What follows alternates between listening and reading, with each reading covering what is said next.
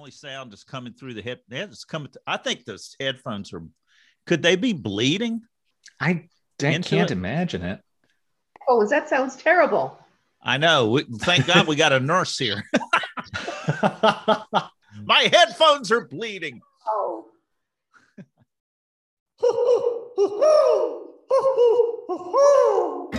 Welcome to the Boil Down Coffee Club podcast, the meeting after the meeting, where we talk about our experience living sober.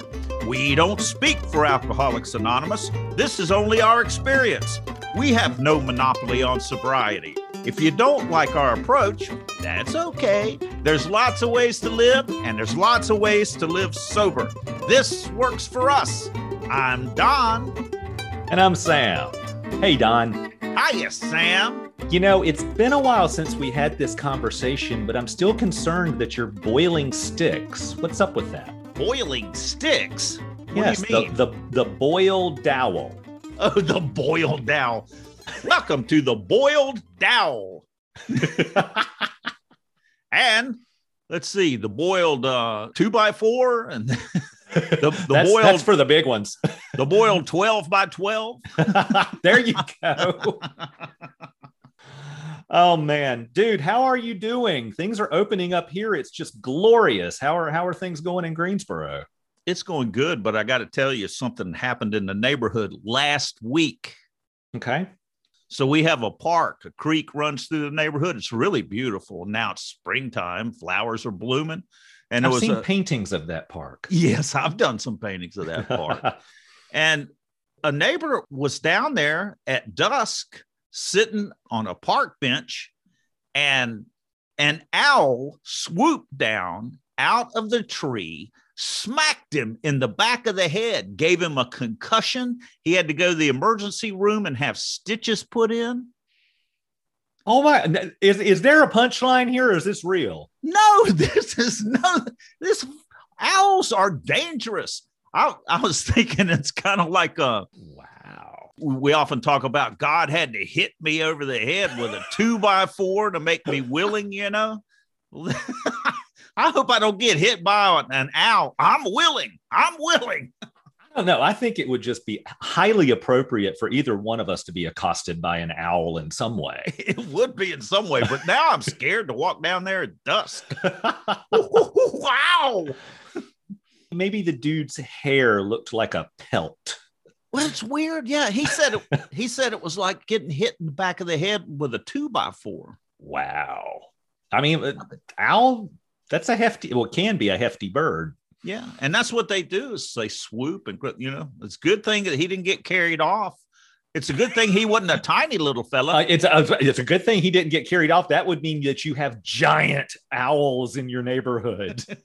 Either that or I have very tiny neighbors. Well, have you met the minuscules? oh my God. All right, we have to stop this craziness. Fortunately, we have a guest who can help us stop this. Well, she'll probably add to it. Hi, who are you? Hello, my name is Claudette. I'm hey, Claudette. Thank you so much for joining us. Claudette, the alcoholic. Yeah. Thank you guys for inviting me. Well, I'm glad Absolutely. you're here. I know. I Don, when you said Claudette the alcoholic, I totally heard something different though. I heard the alcoholic. alcoholic. The Is that a new thing? yeah. we, have, we do have many owls up here in the Pacific Northwest. So. Yes. Uh, I bet yeah. you, I mean, because you're you're living in a rainforest situation, aren't you? Actually. I'm, I'm living right above the, uh, right above Puget Sound. So we're not in the rainforest per se. Okay. Claudette, when did you get sober? My sobriety date is June 1st, 1985. June 1st, 1985. And mine is May 30th, 1994. Right. And we were in the same home group for a long time. And it was always, uh, you it was always you took the air right out of the room because I'd get my chip and then you get your chip and you had more sobriety than me. I can't seem to catch up. Yeah, you know, Don, it's only today. Yeah, it's on one day at a time. Those years really aren't. The years really aren't important. It's what's going on today, right? It's Very the true. truth. And and Don, you can always edit the podcast so that you've got more time. no, no, no. I, I, I have to be rigorously honest. It's an honest program, Sam. It's on. well, And so then you moved to Seattle. Tacoma. Actually, we live in Tacoma. Tacoma, Washington. Yeah. It's a big difference between Tacoma and Seattle. Only 30 miles, but it's a different different life. Uh huh. Tacoma's a cool city. So you had a lot of sobriety when you moved. Did you have trouble uh, moving and mm, becoming part of AA in Tacoma? Yes, actually, that's been um that's really been a struggle. We've been here. I've been here almost. It'll be six years the end of June. I did find this home group, Women in Emotional Sobriety, which is uh, right in our neighborhood, which is very good. Mm-hmm. Uh, it's a great group. It was a great group of women. Um, but I really had trouble connecting to other to other groups. You know, they don't do AA the same out here as they do in Greensboro. Just like when I moved to Greensboro, they didn't do the same as they did in Syracuse, which is where I got sober. Uh huh. And um, it's been it, it's been tough. You know, I think I'm fortunate to have a lot of years of sobriety behind me and living sober behind me. Um, I have connected with some women. I have some friends. Um, Didn't you have some kind of a like a fortuitous coincidence with meeting someone and yes, it was very cool. So uh, when I first when we first moved out here, of course, we didn't buy a house. We rented a rented a place, and um, our daughter helped us find a place. And the land, the the woman who we rented it from, lovely woman, and we rented the place, and we had a nice chat and yada yada. Well, I went to a meeting, and lo and behold, there she was. I said, "Aren't you my landlady?" She says, "Yes." Wow, isn't that isn't that cool? So that was, you know, that was very cool to begin with.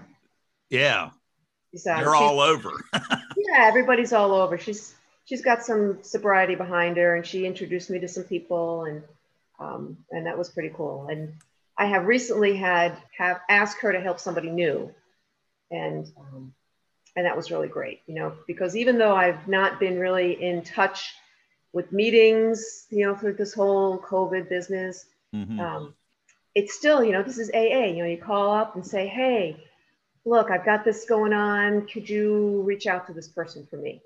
And she says, of course. And she did. And, you know, it's, it started another, it's, it started somebody else's journey on this road. Oh, that's great. That is fantastic. I, I love how the people uh, in recovery just show up in our lives. And uh, the more open I am about my recovery, the more I find them. Yeah. Yeah. That's a good question. Do you share that you're in recovery or do you keep it secret? I know you're in the medical profession. Yeah. I am not really open about being, being an alcoholic it, and not at work anyway. Uh-huh. especially not at work. You know, there's still a lot of there's still a lot of stigma in the medical community. You know, and even if even if I were to say to somebody, I've been sober for 36 years, come June, God willing, that idea that I'm an alcoholic is what they hear, not that I've been sober for, you know, a long time. Um, Mhm. I have over the years, I have shared that with um, choice patients throughout my years Hmm. you know people that I've I felt that could really benefit from that. Um, and on occasion, I've shared it with a, you know a couple of coworkers, but in general, no. Um, and even with friends, you know, friends or neighbors and stuff, we, you know, just go along with that. No, I don't drink, but please, you know, don't worry about it. Yes, come on over. Yes, we'll come and see you. Um, But no, we don't drink, and we don't. And it still surprises me after all these years it still surprises me that nobody grills me about that. Yeah. it's true. Yeah. Why don't well why don't you go, you know, no, no thanks. I don't drink. Usually, Because they- back in our drinking days, everybody drank. I Yeah. would have been grilling people. I did do that. Yeah, I Because I did grill people. I didn't want to hang around anybody that was that wasn't drinking. They were not any fun. Well, there's that too. That's right. So you remember drinking? I, re- you know, 36 years. yeah, that's a very interesting question, Don. You know, even before the pandemic, I was having some trouble going to meetings, uh, particularly this home group. You know, there's women's meetings have huge benefits for women because th- there's a lot of stuff um, unique to women in sobriety. Blah blah. You know, all that. I'm gonna not gonna get Yep. into all. Well, I, I agree 100%. I go to a men's meeting as well. And it's, it just removes an element that Yes. the Yeah. set of sexual tension. So, Yes. There's also this issue when a group of women come together over time, you know, we start sharing a lot of, a lot of, a lot of stuff. And got to, it gets to be a little much. And then the other issue I was having with this particular group, and I don't know if it's because I'm old now, um, or I don't remember how things were when I was first coming around, but there were, it, seems like so many people were coming in and I'm going to get sober. I'm going to do whatever it takes. And that, you know, and they get, they get a month and they go out and they get two months and they go out and they get a week and they come back. And it's the same women. And, and it was, it was just getting, it was getting to me feeling like I have nothing to offer these people because then it, whatever I say, nobody, you know, they just go out and drink. You know? So I was feeling like I'm out of touch with what it feels like to be a newcomer. And so I think that's part of why I pulled away from pulled away from AA a little bit. Well, this uh, about a month ago, um, I had an opportunity. I'm going to just say I'm, I'm going to be a little vague here because I'm I'm being very protective of somebody's anonymity. mhm. Uh, uh, an incident occurred which um, opened somebody's eyes to a problem with alcohol. Um, and I was able to sit down with her and talk about what it was like to be an alcoholic. I knew somebody struggling knew, and it was as I was talking to her, I was like, "Oh my God, I do remember. I'm not. I'm not. I'm not useless. You know what I mean? I'm not. Yeah. Uh, I'm not irrelevant. Um, and so, do I remember what it's like to be to drink? You know, uh, you know, it's kind of fading. You know, alcohol has no. I have no use for alcohol in my life, but it did take this this episode, this incident, to bring me back there and and remember how scary it was.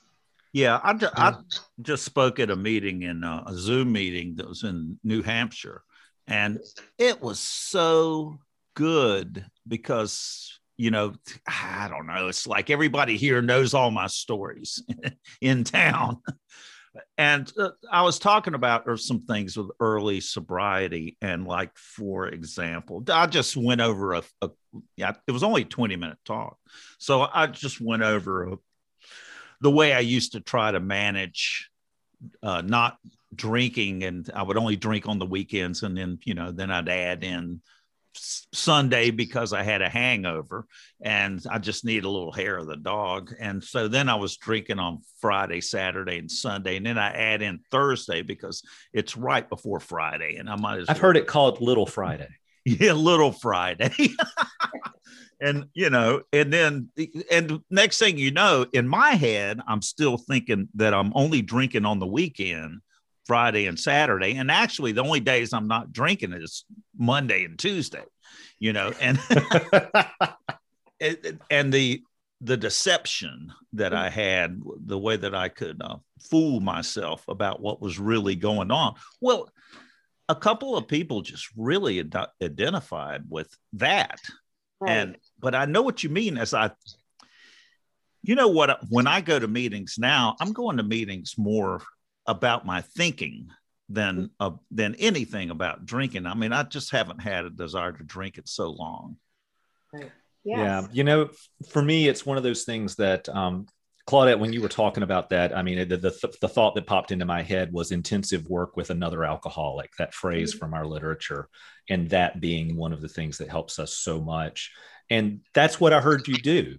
Um, You know, and that's my experience too. Is that the one-on-one conversations are where I get really charged perhaps recharged i i just get a lot out of talking recovery with one maybe two people Mm-hmm. Uh, and, and, especially when it's a newcomer situation and, and I can connect with them and get it. But the meetings that I go to here, I go to, I haven't done any indoor meetings here yet, but I go to a meeting in the park now that I'm fully vaccinated and, and all that. And I hear in those meetings so much of what you described about the uh, the women in the uh, in the meeting that you had been going to, mm-hmm. that it's just uh, it's it's like a revolving door, uh, and and it's just relapse after relapse, and it's like when I'm sitting in this circle, and you know I've got nine years of sobriety, and I'm an old timer in the circle because there have been occasions where every other person sitting in that circle is a day counter now, nothing wrong with day counters. I, I, I'm glad they're there. But many of these people have restarted and restarted and restarted. And what I feel, I share in the meeting my experience of recovery and that I worked the steps. I got the results of working the steps. Then I stopped working the steps someone else's way, and the bad idea sounded good. I reset my sobriety date, started working the steps someone else's way. Life got really good. Da, da, da. Um, but I'm trying to reach them, but I'm really not trying to to like really make that connection because I can't do that to them in the meetings. I cannot get through to but someone who's to. like that. And that exactly. My job is when is to make it's to show up to the meetings and make recovery attractive. Mm-hmm. I'm also there to get what I need and to be an example. And then to stick around after the meeting and talk and that's where those opportunities for that one-on-one connection where i might be able to help someone show up. Yeah. Yeah and, absolutely. yeah. Absolutely i agree. And, and um, you know i was i was i was doing that you know i was doing that in, in, in the meetings too. And but finding myself being very judgy. And yeah. it's easy to do it? judgy and i just you know i don't like that. I mean it's not it's yeah. not fair. You know i you know i would I would never say out loud to somebody, "Oh my God, why can't you just get your shit together?" I would I would never say that, but mm-hmm. I can tell you that it goes on in my mind. No, oh, I've been on working here. on that. I've been working it, on that. Come on. Well, and it's not you know, coming from a place of wanting to be mean. Not being mean is just like, are you not listening? Did you, you know, before you took that drink, did you call somebody? Yeah. Did you text somebody? I mean, everybody wants to text. Nobody wants to call on the phone. Yeah. Yes. There's that. there's that. And it, phone. I think there's and hey, here's some crusty old timers. I'm showing my age. There's a lot of stuff you cannot communicate on text. Oh, absolutely. It's so easy to hide behind a text. Yes. I agree. I'm, on the phone, even if you're not speaking, there's you know silence can can speak volumes when you're talking to somebody on the phone. I'll absolutely. get a text message and say, "Call me." yeah. something that, you know, as soon as it's, if it's anything other than just informational, let's talk. if it's going to be a volley of more than uh, two or three texts between uh, the yeah. two of us, uh, then yeah, we're, we're going to have a conversation. Yeah, Claudette, absolutely. Let's uh, let's see if we can draw your your oh, mind back, going back through the There's a swirling miasma. Claudette is drinking and suddenly comes to a place where she decides, I can't take this anymore. I need to go to AA. Do you remember that moment? Well, you know, I came to AA through the back door, through Al Anon. Ah. Oh. So, you know, I had some inkling that my drinking wasn't great, but when I was married the first time, I was married to um, I was married to a guy who drank way worse than I did. So Ooh. he was I labeled him the alcoholic. he was much worse than me. Much worse than me. Um, he did terrible things, terrible, terrible things. Um, I'm being sarcastic. Anyway, we got divorced, and my life was still messed up. I was uh, rekindled a relationship with a, uh, an old friend and um, we were going around together and lo and behold, doesn't he get a couple of DWIs? So this is in the 80s, you know, things weren't quite like they are now, but a couple of DWIs and he got sent to AA. And he came around and we were still, we were still, you know, hanging around together, had this little relationship, it was very nice. Um, but he came to my apartment one day and said, you know what? He said, Claudia, tell me, what's your primary purpose? I said, what are you, what? What do you mean my primary purpose? He said, what's your primary purpose? And I, you know, I set myself up and well, you know, I was a single mom at this divorced single mother. Well, of course, my primary purpose is to be the best mother and provider I can for my daughter. You know, very, oh. And he said, you know, I am learning in these meetings that my primary purpose is to not drink. And I was floored. You know, this is a guy that um, I had known for a lot of years. We went to college together in the 70s and uh, we had always partied together. And um, even the, when he got the DWIs, it was just like, yeah, I'm going to go to these meetings, but, you know, we'll still free drinking and stuff. And he said, my primary purpose is to not drink. And he started getting serious about not drinking. And then months later, around, uh, it came to be the next New Year's Eve. And I started getting, I was getting scared about being out in public drinking because my behavior when I drank was atrocious. I'll just leave it at that. And I was afraid to be out there. And so I, I stopped drinking out in public for the most part. You're afraid of yourself. Afraid of myself, what I would do, what would happen, uh-huh. uh, yada, yada. You know, I, I mean, I mean, the least of my problems was that I drove drunk. You know, so the rest of what I was doing was really not good. Um, and then the next big, the next big drinking holiday for me came up. It was St. Patrick's Day, and this friend of mine from work, she said, "Oh, come on downtown. This is in Syracuse. Come on down to the hotel. We're just going to have a couple of drinks for St. Patrick's Day." And um, couple of drinks. Couple drinks for St. Patrick's. I believe that. And so, you know, I, I said, "Oh yeah, that sounds great." You know, I got my daughter set up with the babysitter downstairs, and look in my wallet, and I had. This is going to be very dated but I had, you know, I had about $10 in my wallet and I said, well, I can go and have a couple of drinks and I would still have, a, a I'll, I'll still have something left over because, you know, to get some food this week before I get paid. So off I went, off I went. And the next thing I know, I'm waking up at home, fortunately, in my bed, but I had had another blackout, you know, I, I go and, and go into my purse. My wallet is empty because did I have two drinks? No, I did not. I drank until I, you know, didn't have any money left. And, um, and then I, it sort of, it started to hit me that this is not good. But I still didn't think, well, I'm really not an alcoholic. It's these other people in my life. And so I took somebody's advice and went to Al-Anon. And, um, and one of the things Al-Anon groups talk about is um, when you learn about alcoholism, but they recommend going to an open Alcoholics Anonymous meeting.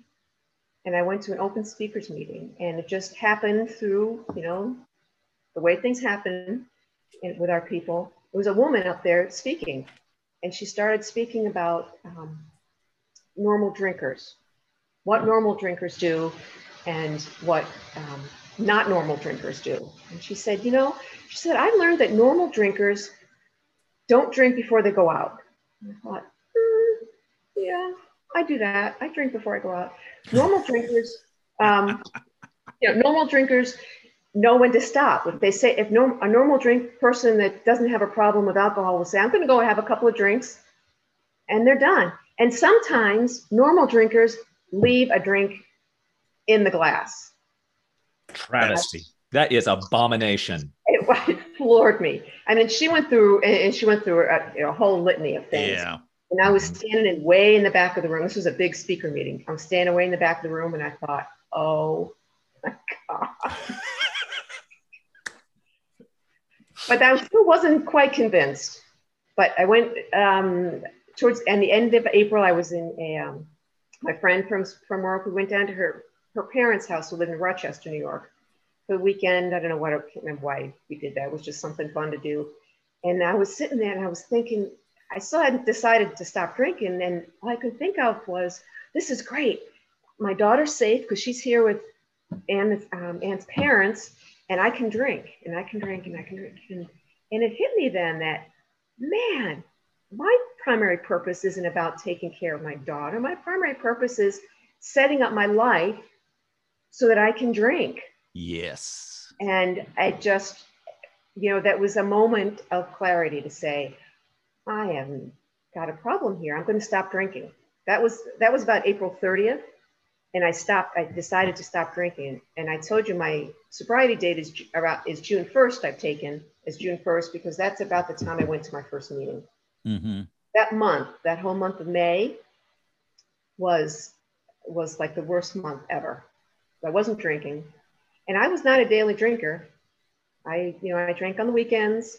Occasionally, I drink or have another substance during the week, but I was pretty much a weekend drinker. Um, but it was the worst month ever. All I could think about was alcohol. Mm. Why, I, and why can't I? And what's the matter? And I, I want, no, I'm not going to drink. I don't need to drink, but I want to drink. This, this war in my head was, was horrible. It was worse than, it was worse than anything. The obsession was totally was there. Ridiculous, ridiculous. And so I finally, finally said to my friend, I think I need to go to an AA meeting. You know, I've been going to Al Anon pretty regularly, and I said, I think I need to go to an AA meeting. He said, Oh, really? Quelle surprise. and so I did. You know, and uh, went to my first AA meeting on a Monday night and walked into this. Actually, before I walked into the room, I sat in the parking lot and cried my eyes out in the car because I didn't want to be an alcoholic. You know, I was married to somebody who was, I labeled him an alcoholic. You know, and I, you know, I'm, I didn't want, I didn't want to be that. I didn't want to be that person. I wanted to be the good person. Yes. But being an alcoholic was being a bad person, right? Yes. And so I walk in this meeting, big meeting, and sit down. I'm looking at all the people. There's there's a few young people, but mostly old people. And I sat down next to this old guy. You know, I say old guy. He's probably younger than you and I, Don. I know. Time, and sat down, and I just sat down and said, "Is this your first meeting?" Yes. yeah. A lot of the a lot of the old timers aren't crying at the meeting you know that's one way you can tell the difference. Is whether just coming to the meeting makes me burst into tears. Right. Oh my uh, god. yeah yes. Yeah okay. he said it's okay. Just stay okay. here. Just sit here. It's okay. That's beautiful and you know and as was the fashion of the time with you know at the in those meetings, they always asked if there was anybody new. And I, oh, I put my hand up and they'd go around the room and, you know, talk about the first three steps and, and really focus the whole meeting on me, which was, you know, terrifying, but welcoming at the same time, if that mm-hmm. makes any sense. You know? Yeah. Yep. I don't remember a lot of what was said at that meeting, except um, there's a few, there's a few things this this old woman, and I can't remember her name now, she talked about how Alcoholics Anonymous keeps her on an even keel. She says, when I when I don't drink, I can stay on an even keel. I don't know why that stuck with me, but but it did. That's and, the that's the whole reason for going, yeah. to to meetings is to stay even. Stay even. at the end of the meeting, I um, uh, uh, you know, several women came up to me, gave me their phone numbers, and you know, talked. And I went home, and I was crying all the way home. I'm thinking, I don't want to be an alcoholic. And I did something that was very, very out of character for me. I called, I called this woman. I reached out and called some, called this woman on the phone when I got home, and we talked on the phone for a long time. And she said, "It's, you know, it's okay. You know, you don't have to call yourself an alcoholic if you don't want to." She says, well, why don't you just come back to a meeting tomorrow, tomorrow night? There's that one on one. Yeah. We why don't you just come about. back? And and I did, and you know, I didn't cry after that, I think, but um, yeah, you know, that's kind of a long-winded around way to say how that happened for me, but so I guess you learned that being an alcoholic is not a bad person trying to become a good person. It's a sick person trying to become a well person. That's my that's first sponsor told me. Yes. That's what my first sponsor told me. She said, You're not bad. You're just a sick person trying to get well. And, you know, it wasn't in that first meeting, but it was in probably in those first few meetings that I heard, I really heard the first step about um, I'm powerless over alcohol and my life has been, is, is unmanageable. And it was that first part that, that was such a freeing thing for me that I am powerless over alcohol. And that it like it explained everything to me about what I had been doing with drinking for, you know, I, I came in when I was about 28, but I had been drinking since I was around 13. And, and we can only hear that from other people who are like us. Yeah, absolutely. I'm powerless over alcohol. That's why I can't stop drinking when I say I'm going to go have two drinks. That's mm-hmm. why I stop. I can't stop drinking before I black out. Um, you know, so I'm powerless over it. Okay, so stay away from it. That made so, that made so much sense to me. But how do I stay away from it? Well, and that's what these people taught me. This is what yeah. these people taught me. They said, just do it a day at a time. And, um, you know, a lot of people still talked about an hour at a time or a minute at a time, if that's what it takes. And, you know, really basic stuff. These, these for old timer, old time alcoholics. You know, if, if you feel like drinking, pick up, pick up the phone and call somebody. And something we don't say in meetings anymore because people are kind of sensitive these days is just don't drink.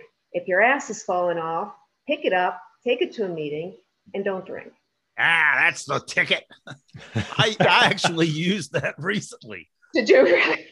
I, I, actually told a guy that. That's uh, which is great. Krusty the old timer. Just don't drink because because what happens when you go to the meeting is people talk about how they're living sober. Mm-hmm. And for that hour that you're sitting in the meeting, you're not drinking. And for, for most of us, not everybody, but if you can sit for an hour and not drink and listen to other people talk about how not to do it, you feel better at the end. It lets Absolutely. the pressure out. And if you get into the habit of making those phone calls that are so hard to do, when there's not a meeting available immediately, you can call someone until you can get to a meeting. Yeah. It was, um, you know, that was, so that was in June. So that first summer was interesting for me. you know, um, I wasn't a, you know, I wasn't a daily drinker, but I was a event kind of drinker. When I mean event, I mean Periodic. like it's Friday afternoon and it's sunny. So yes, it's got to be a daily drink. oh, that kind of an event. and so summertime was a big, you know, big drinking time. Full of events. Yeah. yeah. Full um, of events. Claudette, what was one uh, some time that you were uh, working the steps where the steps were asking you to do something that was against your idea of what you should do, but you found out by doing it, it worked? Huh. Well, you know, I was I've been able to not drink since my first meeting, but my life didn't get better immediately. You know, part of why I didn't want to drink, part of why you know, I was I was really very miserable. You know, I told you I, I divorced my first husband because I thought it was his fault because he was drinking and my life was miserable. Well, guess what? My life was still miserable when I was divorced and still had some, you know, blah blah blah blah. And then not drinking, I still was very very miserable. And I got to a, a place um, that I I just didn't I just didn't want to be around anymore. I said I just can't I can't do this. I don't like hmm. this. I don't like this life. And I've been. You're talking working. about life. You didn't want to be around life. I didn't, I didn't want to be around life. You know, I don't want to say I'm suicidal because I, because I would never, I never was had an active plan. Uh-huh. But um, even though I wasn't drinking and I was, you know, going to meetings, I was making some friends. Deep down, I still was like, I am awful, and I don't want to be here. And you know, part of me was, you know, would my daughter be better off without me? And ah, mm. yeah and and mm. meanwhile I'm learning about the steps and you know go I had a sponsor at the time and um, I was just having a re- I was at a very low spot a very low place and I physically got down on my knees and said God please help me and you know I when I came in the program I didn't have a problem with God you know I was a I was a practicing Catholic at the time I didn't really have a problem with God but uh, it, this was a different, this was something different. And I, you know, I was just completely honest to say, I can't do this. You have to help me with this. And it was a, it was a complete turn. It it created a complete turnaround for me in the program. Wow. It was it was an I wouldn't I shouldn't say not a turnaround. I guess an opening. Yeah. An opening into okay, yeah, you're going to be okay. And it was it there was no flashing light or anything, you know, dramatic like that. It was just that kneeling down and saying, please help me. Yeah. And I got past that. And I, you know, the next thought I had was, I can't, I can't die because who's going to take care of my daughter? So there was that part of it. That was, that was complete surrender. That, yes, that was that surrender. And that immediate first answer was, you can't leave because you've got this responsibility. And so that has been for for many years my thought that my daughter my daughter saved my life there. That I if she if I didn't have her, I probably would have said, forget it all. Yeah. But moving from there, from there, opened up my eyes to what the program could do. And from there, I think it was within the next few months or so that I started working my fourth step. Wow. That's yeah. beautiful. That's a, that's yeah. similar to what happened to me. A moment of complete despair, and I was going to drink, mm-hmm. um, and I didn't want to drink, and I said a prayer. Yeah. Please help me, and I and I didn't believe in it. I didn't believe it, but it worked, and it's worked for many others. Yeah. Yeah yeah none of us really wants to do uh, the uh, what is it the uh, the leveling of pride i think it, it refers to uh, that the uh, the working the steps requires mm-hmm. i mean it brings about right sizing that's that's the term we use mm-hmm. it, uh, it it gets us right sized yeah i was resistant to imagine yeah. you were resistant sam you don't know me you don't know my life yeah. well, you know, for me, I was, I was, I have my identity was really wrapped up in being this self-reliant person. Mm-hmm.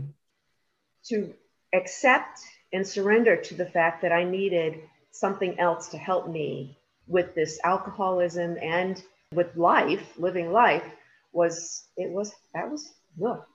I didn't want yeah. to. I guess that's the part I didn't want to do. Uh-huh. I didn't want to. I didn't want to do that. And I will confess that I still struggle with this. All these years later, I still struggle with that. I just don't want people to help me. I want to do it myself until I'm in such a state that I can't do anything else but help, ask for help. I've been reading the Tao Te Ching, and there is an exercise in one of the verses in the edition that that I'm reading by Wayne Dyer. He um, he has commentary after the verses. One of them is, and I've, I've been trying to do this, and this is painful. Today, when you feel the need to express an opinion about anything that happens during the day, sit back, don't express the opinion, and see where it hurts. Ooh, where does it hurt to not express my opinion? What part of my ego is there?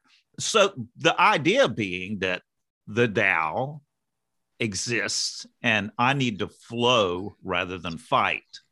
Mm-hmm. So it's like God's will in, in AA terms, there's God's will and there's my will. So I surrender my will to God's will with it. And in the Tao, it's like I'm going to flow instead of fight.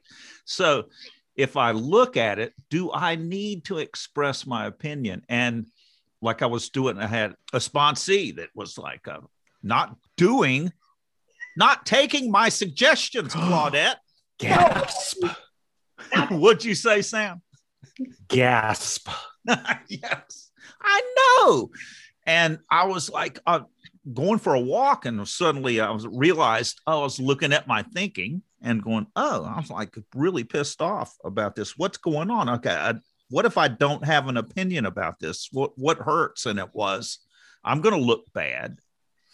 Mm. it, it's ego. It's mm-hmm. ego. And I know I really don't have control over another person. Mm-hmm. So, what am I supposed to do? Well, what's my role really? It's not to instruct, it's to simply be and live. And then other people can do what I'm doing or not. They can judge for themselves. So it really helped me. But it hurts. it hurts to not express my opinion because I have a way.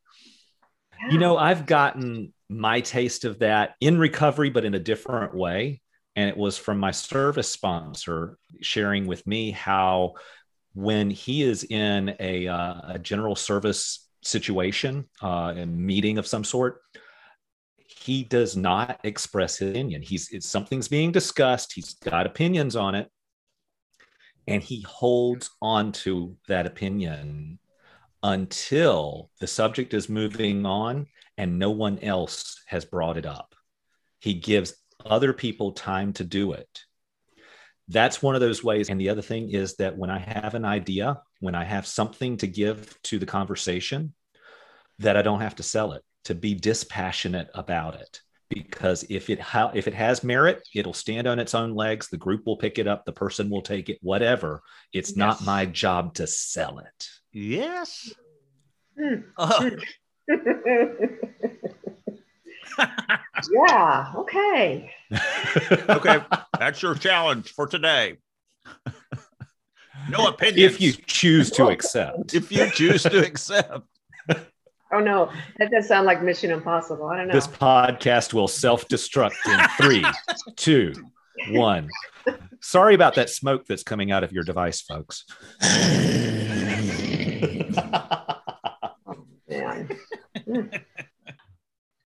Claudette, so for for you today though, uh-huh. how would you say that you work the program that you that the program is active in your life on a everyday basis? Yeah, I've been thinking about that a lot lately in these past you know past several weeks as I've been you know preparing for this today. oh, it's time for your prepared statement. Oh yes, would would you would yes. so how is how have I been using the program every day? You know, and so you know, Don mentioned this earlier too. You know, my my problem today isn't drinking, and alcohol is, is not my problem today. My head is my problem today. Mm-hmm. And so how do I, you know, how do I how do I do what do I do? And I've been thinking, what does that? What does it mean? What do these steps mean? I haven't. Do I do I use the steps every day? These steps have become ingrained into my life and so that it's it's often hard for me to parse out where am I using step one to yes all those. But I can tell you that powerlessness um, is something that I use nearly every day, uh, whether it's in my personal life, in my own being, personal life, in my relationships, uh, my close relationships, um, or in my in my job. There is so much. There's so much stuff in the world in my just in my just my little world that I'm powerless over, and um, I have to and I have to admit that every day, and I have to start my day with that to say, okay, I'm going to do what I can do today and what I'm supposed to do today. I'm going to try and stay out of other people's business, which is hard when you're when your business is telling people what to do. You know, I'm not. I'm a medical yes. professional. I tell people what to do, but to do that in such a way to offer somebody an option, offer some people thing to do, but not judge it. And I guess that's where that powerlessness comes from. You know, I can give people so possible solutions. They get to do with it what they want. Um, and so powerlessness is something that I that I use every day. Something that I don't use enough of, and I've you know been because I've been you know anticipating talking with you guys today, I've been thinking more about it. Something I don't do like I used to is that 10th step and thinking about. Continue to take personal inventory and when we were wrong, promptly admitted it. Yeah. Yeah. Um, I don't I don't do that as readily as as I used to do it.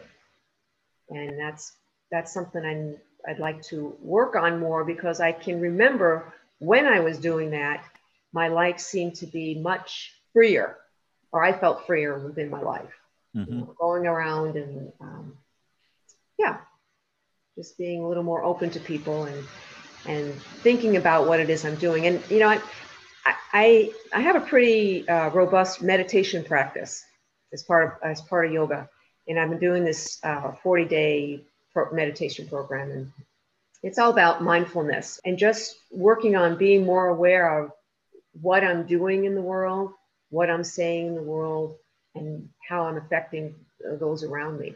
Mm-hmm. And you know, your your perspective of this holding my holding an opinion back is one thing, but also you know trying to be more gentle in the world and just uh, not taking it so seriously, not serious, so personally. Because the world is serious. We, we all know that. We've got some serious stuff going on in the world, yeah. but it's not really all about me. Wear this world like a diaphanous gown. Is that the expression? I think that's a, directly quoted from the big book. Yeah, that's it. and if not, it'll be in the fifth edition. The, oh, no. oh my God.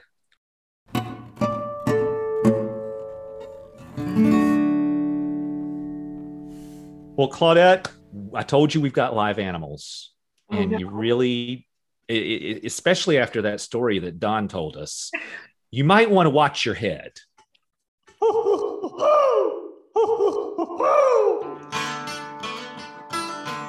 it's time for our old timers question. Who you calling an old timer?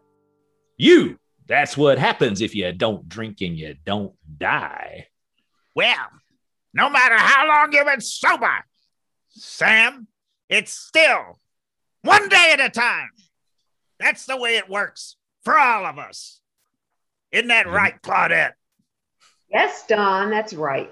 Sam, if yeah. your ass falls off, you pick it up, put it in a wheelbarrow, and roll it to a meeting. Um, okay. you can post a question at boiledowlaa.org. Uh, so we heard from Dylan on, our last podcast who had asked us a question about being young in this meeting and and how do I get a sponsor and all that.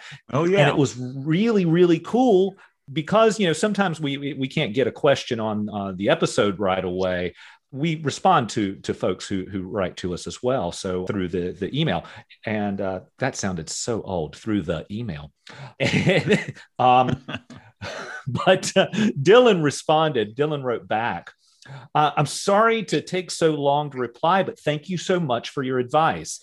I had been going to one meeting a week, but decided to start going to more. I started making the early birds before work, and after a few meetings, I noticed there was one guy who had chaired a few times and always had something to contribute to discussions. I approached him after a meeting and told him that I was wanting to go all in on the program and asked him how best to go about getting a sponsor. He said that he would be more than happy to work with me. Woo-hoo. I'm doing the classic 90 meetings in 90 days and meeting with him every week individually. I just hit one month yesterday and I've all but lost that terror of being in meetings. Turns out AA is a really accepting place. Hope y'all are staying safe and sober. Dylan. Dylan, dude, thank you so much for writing back to us. That was so cool to hear your experience there. That's wonderful, Dylan. Keep it up. All right. And now we do have a question that uh, I think is just really cool how it came up in the conversation. And I actually selected this question before y'all got talking about sponsors and all that kind of stuff. Um, and this is from Rose in Nebraska. Am I allowed to disagree with my sponsor? Woo!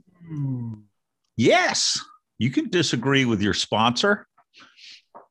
Though, you know, if you've chosen a sponsor who's been around a while, it is calm and has some sense of serenity and is not filled with anger, then your sponsor has a pretty good idea of the way that the steps work and the way the program works. One of the hardest things for me to hear was I needed to get sober someone else's way. because I have ideas about how I need to get sober. I have ideas about how I'm going to stay sober. And I have ideas about the steps when I first walked into the room. And those ideas were didn't work. I think surrendering to a, a sponsor's suggestions is good, but I disagreed.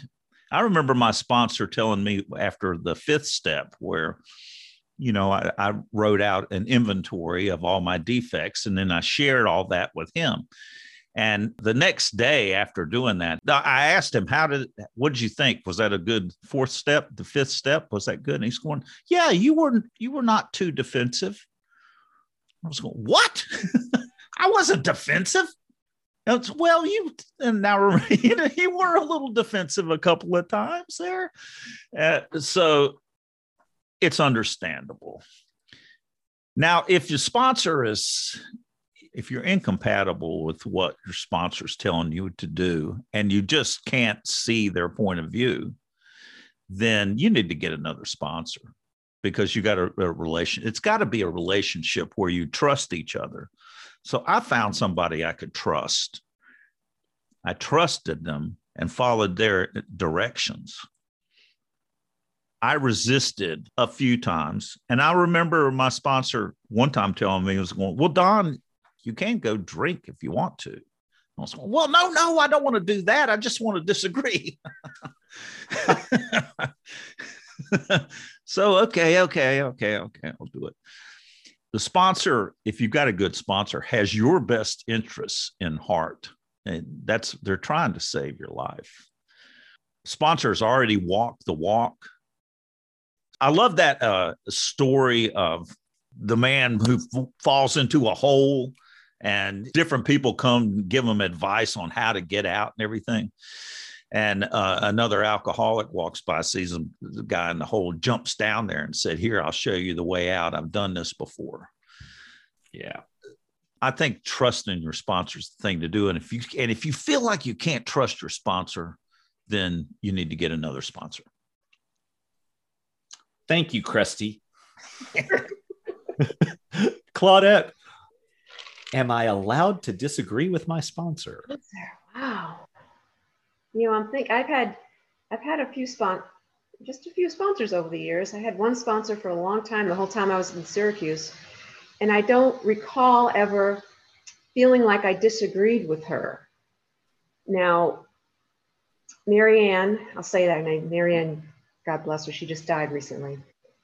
Miriam was older than me, much older than me when I came in the program, and she had quite a few years behind her. And her approach to being a sponsor was I am here for you, Claudette, whenever you need me. You can call me whenever you want. Well, within reason, don't call me in the middle of the night. These are the meetings I go to. I would love to see you at the meetings, and we should talk. And I would talk about the talk about the steps but she was not she was not one that said you have to do that you need to do this this this this and this to be you know for me to be your sponsor. And so i don't ever really remember having cause to disagree with her. My most recent sponsor i had in greensboro was also a, a woman who with a lot of time and um, we had a lot of things in common and we would talk about stuff. And i think we, we probably had some disagreements but it wasn't about how to work this program. And so I think I'm I'm with I'm with Don in that, you know, if I pick a sponsor, I've got to be willing to say this person has done this. This person has gotten sober, and what I need from a sponsor is somebody to show me how to stay sober. It's not really not somebody to be my best friend. It's somebody to how how to stay sober. And so I need to pick somebody that I will trust to say, these are the things you need to do. And like I said, my sponsor was very laid back and she said, these are the things I suggest. You know, I said, she sort of said, these are the meetings I go to. I'd like to see you there. You know, I'd like to see you. I'd like to talk to you on the phone. We should get together. And she was, again, very laid back about it, but in her own way was saying underneath the surface, if you want to get sober, this is how you do it.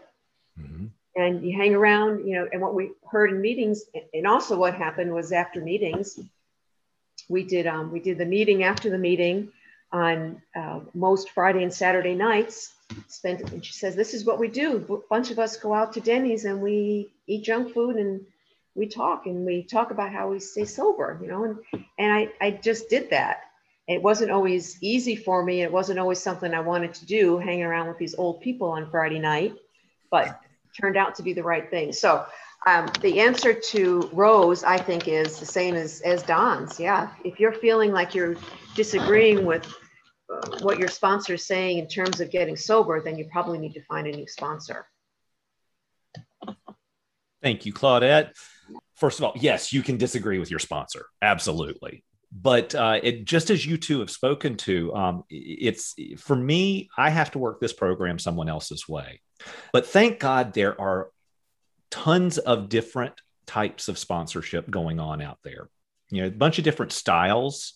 But the the the thing that I would throw into uh, this this thing of you know I'm not going to disagree with my sponsor on how to work the program, how to work these steps, because I have to do it someone else's way. Um, now, if there's an you know a, a horrible incompatibility between us um, yeah i'm going to find someone else. Sponsorship is not marriage and even marriage is mutable these days. Sponsorship is not a relationship for life. It's a relationship as long as it serves both of you. If it stops serving one of you you can leave. It's okay. Thank the person for what they've been and find the next there are some sponsors out there, and there are some folks who need this. I'm not one of them. I'm not going to seek a sponsor who sponsors like this. I don't need you to run my life. Mm-hmm. If you're going to try to run my life and direct how I live, um, I'm going to disagree with you a lot and probably tell you to go kick a rock and go find uh, another sponsor but that's me. There are some folks, particularly when they first come into these rooms, that, that they need some some direction on how to live. Yeah. The basics. Yeah. And there are sponsors out there that do that. They do it with love, not trying to control. And uh, and they they prove to be quite useful to, to people as well. So tons of different types of sponsorship the disagreement i can even disagree with how you how you work the steps but the thing is, I've made a commitment to myself that I'm going to work the steps with each sponsor that I have, and I'm going to work them all. In doing that, I'm going to do it the way they suggest. It doesn't mean that I'm going to like it, but you know, I bet I'll learn something. I bet I'll get something and I'm I know that I will get something uh, that I wouldn't have gotten if I did it without that sponsor. If I did it my way, so yeah, disagree with your sponsor uh, when it comes to working the program. Disagree with them and do it anyway. yeah, yeah, that's the way I did it. oh my god! Thank you, Rose. Appreciate you writing in. this has been really cool, Claudette. It was good to see you. Yes, so great to see you. Congratula- congratulations on your anniversary coming up. You'll be picking up how many years? 36. 36 and I'll pick up just before you and I don't want to catch up to you because the only way that's going to work is for you to drink or die or die. Okay, I'll catch them. Try not to do either one of those. Okay, that sounds like All a right. good deal. Okay. so good to see you. Fabulous. Now, once again, watch out for that pesky owl.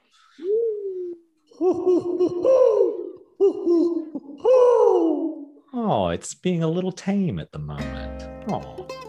Thanks for joining us. The Boiled Owl podcast is posted on the 1st and 15th of every month. If you'd like to contribute to help with expenses, information on that is at the bottom of our website.